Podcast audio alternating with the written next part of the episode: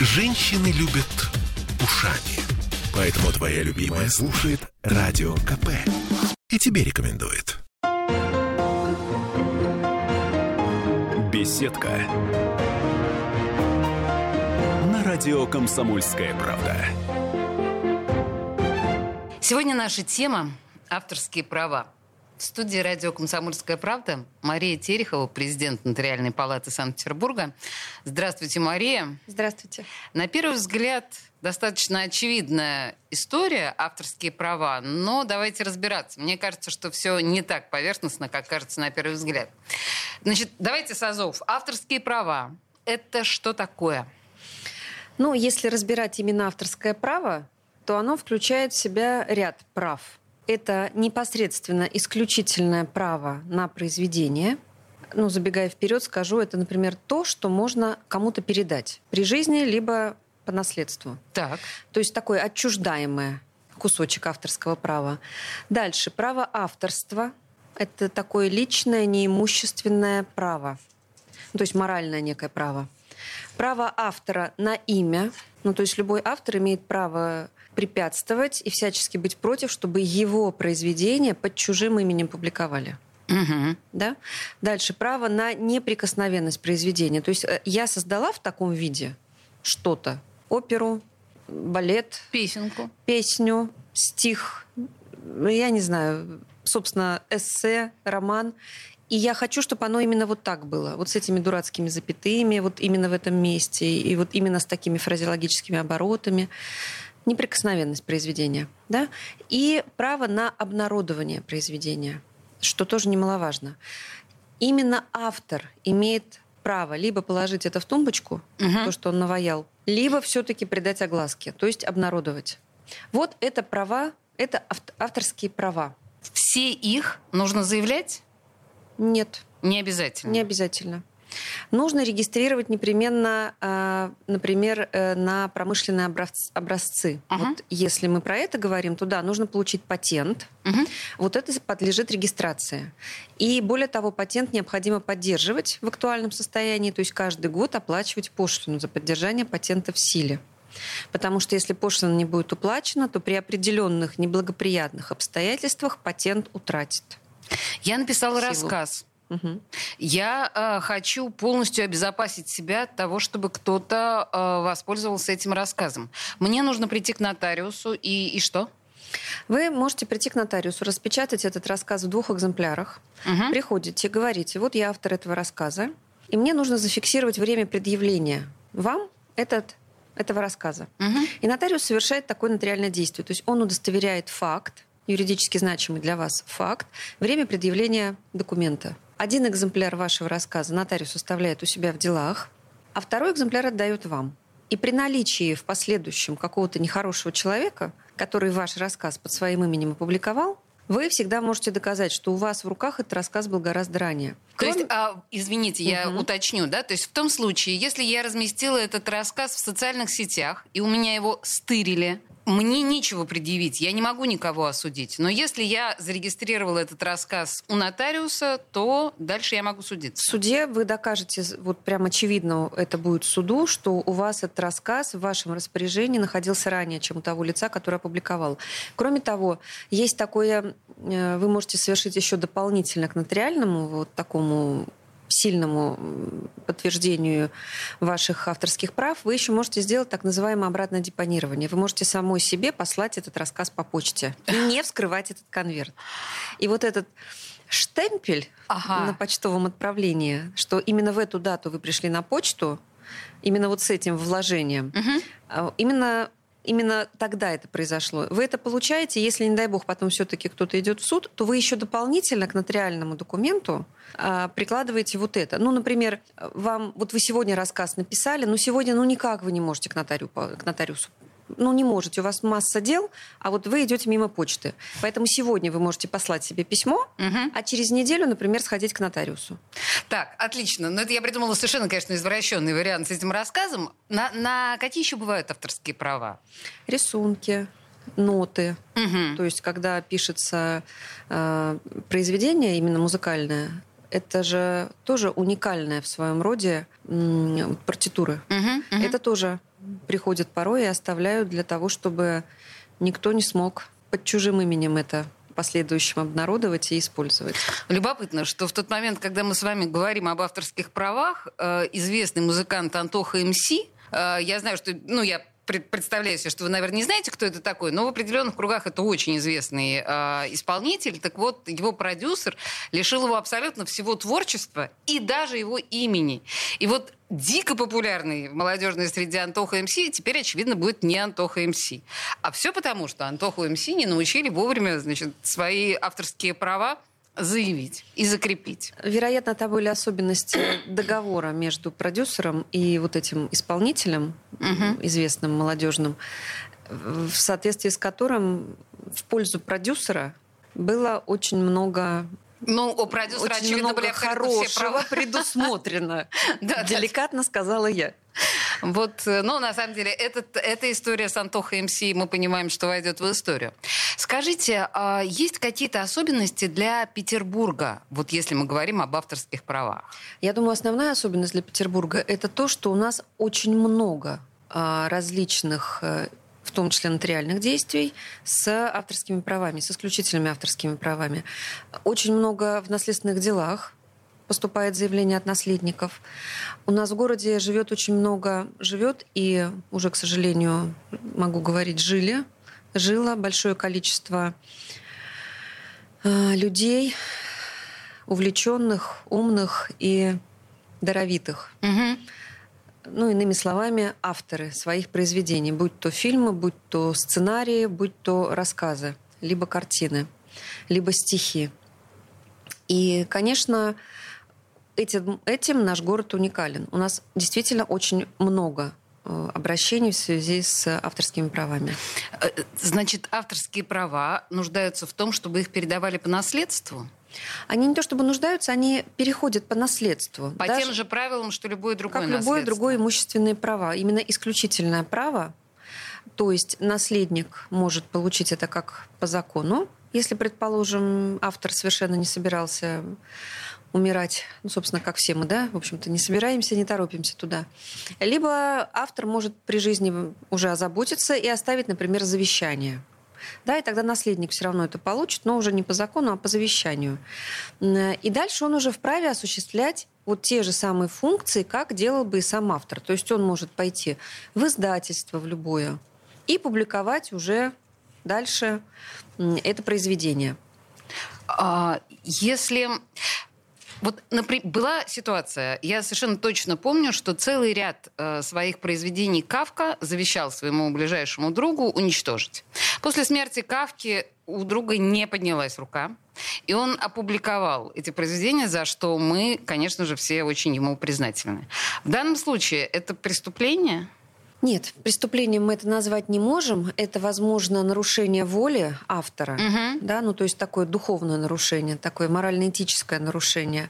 Но, вероятно, друг, взвесив все за и против, и друга очень хорошо можно понять. Да. да, возможно, он подумал, что автор очень необъективно к себе относился, к своему творчеству, и решил немножечко эту проблему снивелировать тем, что оставил эти произведения.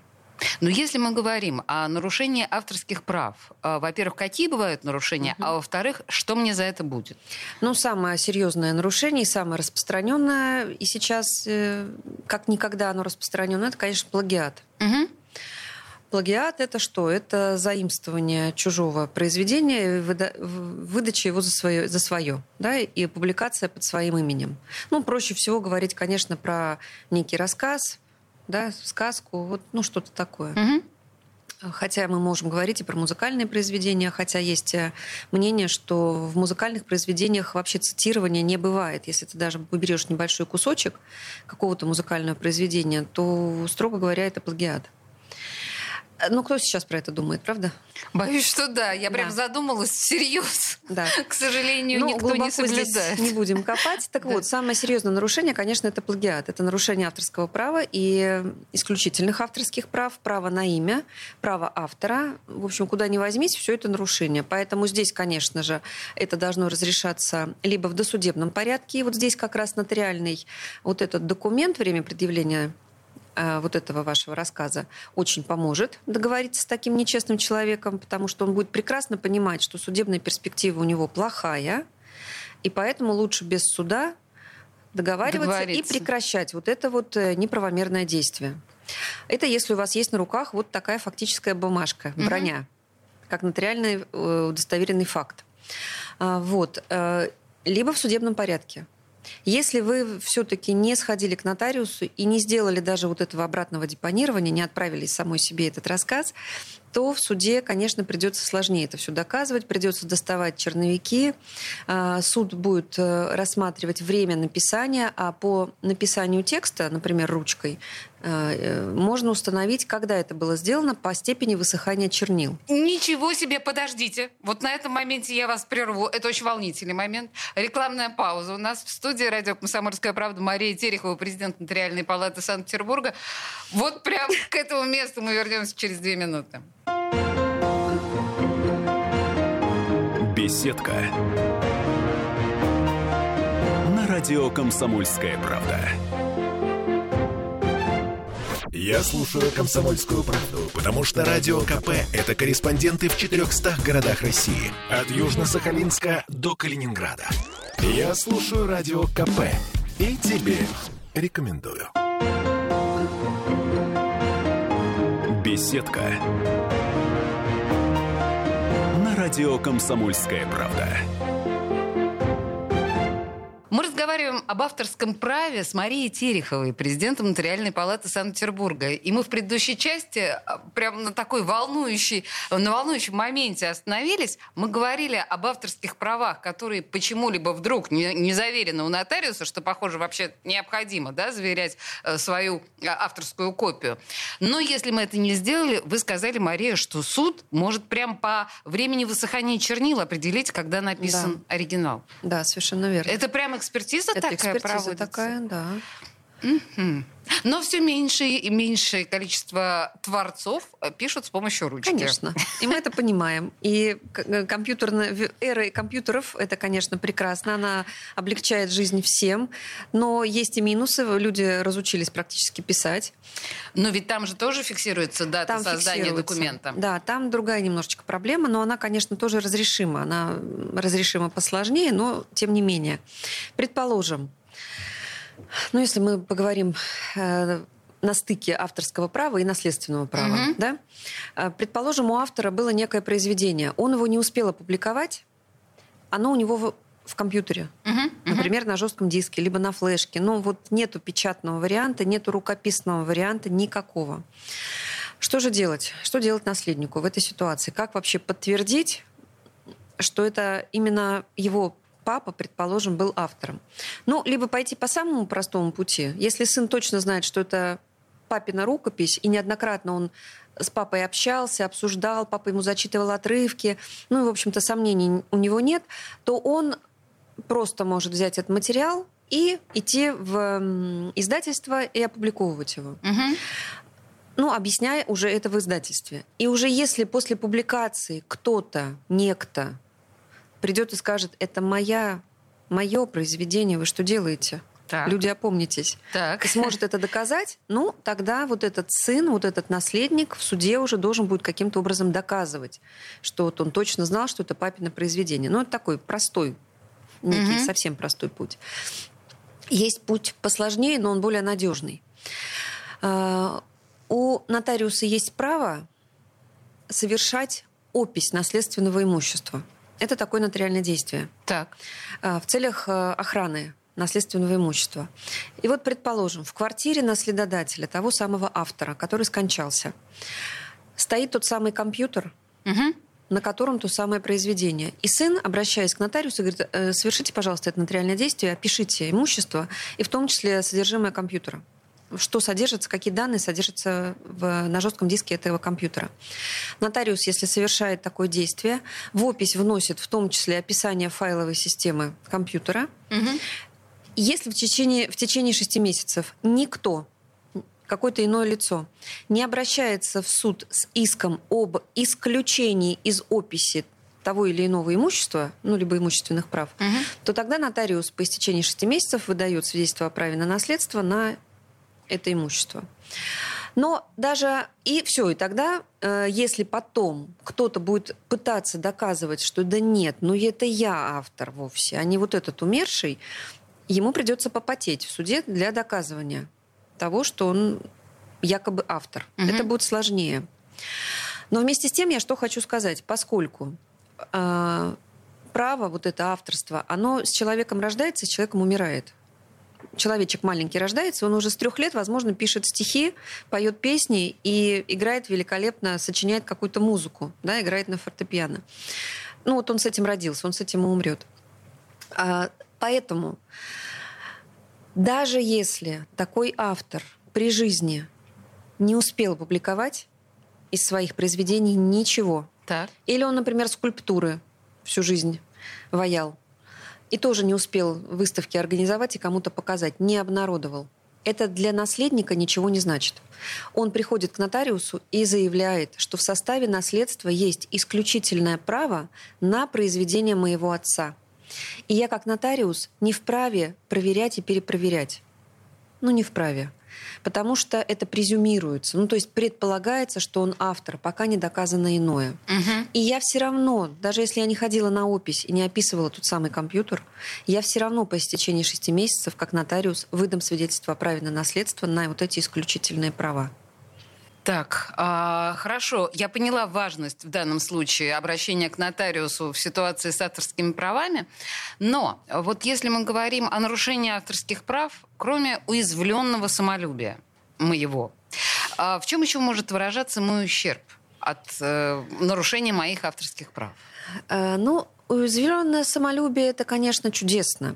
Но мы с вами понимаем, наверное, что плагиатом люди занимаются не только ради того, чтобы рассказать, смотрите, я какой крутой автор. Прославиться. Прославиться. Но в последнее время слово «прославиться» скорее связано с количеством лайков, с количеством, а следовательно, с количеством э, каких-то рекламных возможностей, а, соответственно, это деньги. Да, Поэтому вам причиняют ущерб имущественный. Вы лишаетесь денег, эти лайки могли получать вы, и все эти рекламные контракты вообще могли вам отойти вовсе, а не этому неизвестному человеку. Поэтому вы в суде можете, безусловно, заявить еще и иск о взыскании некой суммы по вашим представлениям, вот, которую вы потеряли в связи вот с этими действиями неправомерными. И как практика показывает, суды эти суммы э, приговаривают? Приговаривают. Боже мой. Да. То есть вот и, и материальная выгода. Скажите мне, пожалуйста, а ну вот мы с вами говорили о там, я не знаю, рассказах, картинах и так далее. Но есть же такие штуки, как, например, я не знаю, синопсис будущего сценария. Угу. Ну, то есть такие неочевидные вещи, неочевидное законченное э, произведение. С ними что делать? У меня в практике это было, и в моем архиве лежат синопсисы. Да? Да. И и как это, подождите, и как, и как это происходит? То есть просто вот э, распечатки, бумажку... две распечатки, совершенно верно, так и происходит. Они бывают достаточно объемные, если какое-то произведение не маленькое. Бывают незначительные, если это речь про некие рекламные истории. Но это тоже все, все туда же. Угу.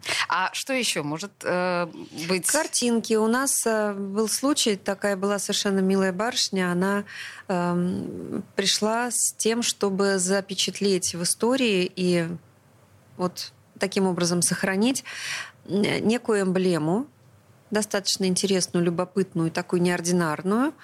Вот, она собиралась открывать свое дело, и вот ей подумалось, что эта эмблема может быть потом предметом зависти. Угу. И, ее и может быть даже заработка. И может быть даже заработка, да. Поэтому вот такое есть. Слушайте, а есть что-то такое, что вы не э, запечатлеете как авторские права? Вы откажетесь э, здесь фиксировать э, авторское право? Ну, закон. Кто-нибудь придет, скажет, я закон написал. А. Вот депутат, например, законодательного собрания придет, скажет, я закон написал. А если я приду к вам с пятой симфонией Чайковского? Э, на ней будет написано «Пятая симфония Чайковского». На ней будет написано «Пятая симфония Крупаниной». Ну, я не знаю. Если будет написано «Пятая симфония Крупанина», то э, у меня на работе, к сожалению, рояля нет. Я не смогу проиграть. Да. То есть вы поверите мне на слово, да? А потом, если родственники Чайковского или нормальные музыковеды скажут, да вы что? Ну, смотрите, во-первых, про Чайковского. Давайте, раз мы затронули эту тему, поговорим про сроки, когда следует охранять авторские права. Мгм. Значит, во-первых, они подлежат охране и защите в течение жизни автора. Мгм. Ну, то есть в течение жизни никто не может просто сказать, это мое, и бесплатно этим пользоваться. Понятно. Плюс человек умирает, предположим, там, не знаю, в октябре, в ноябре 2021 года. Вот с 1 января 2022 года еще 70 лет охраняются его права, и бесплатно, без согласования с наследниками, нельзя взять и что-то там публиковать. Нет. Мгм. Этот срок увеличивается с течением времени. Например, э, в 1964 году, ГК 1964 года, срок этот был 25 лет после смерти. И такая мировая тенденция, что срок защиты авторских прав после смерти, он увеличивается. В каких-то странах он 100 лет, вот у нас 70, до этого было еще там 50. Ну, то есть в сторону увеличения мы идем. Так вот, про Чайковского. Поскольку печальная новость о смерти Петра Ильича случилась давно, то его все авторские, э, вернее, его музыка, его все вот эти партитуры перешли в общественное достояние. То есть мы с вами сейчас, проигрывая на концертах или используя в, в- каких-то фильмах, еще где-то, мы не должны истребовать согласия наследников. Мгм. Это общественное достояние. Понятно. Понятно, да, это очень важное уточнение. То есть, по большому счету, если мне втемяшится в голову такой идиотизм, как присвоить произведение Чайковского, в общем, наверное, я могу это сделать, просто буду выглядеть дурой. Ну, в общем-то, я вам должна сказать, что не всегда, конечно, но если вы, как бы так поделикатнее сказать, попадете на коллегу, на нотариуса, который в анамнезе имеет музыкальную школу, Ага. то по первым нотам он увидит известное произведение. Конечно. Да, и, возможно, скажет, вы уверены, что это ваше? Да? Да, в молодости вы творили под псевдонимом Пастернак, да? Раньше вы были значительно тал- талантливее, да? Да, слушайте, ну мы, конечно, не все с вами обсудили про авторские права, но мне кажется, основные вехи мы обозначили. Мария Терехова, президент Нотариальной палаты Санкт-Петербурга, проконсультировала нас, зачем нам нужны авторские права и причем тут нотариус. Спасибо большое. Спасибо вам огромное. Беседка. На радио «Комсомольская правда».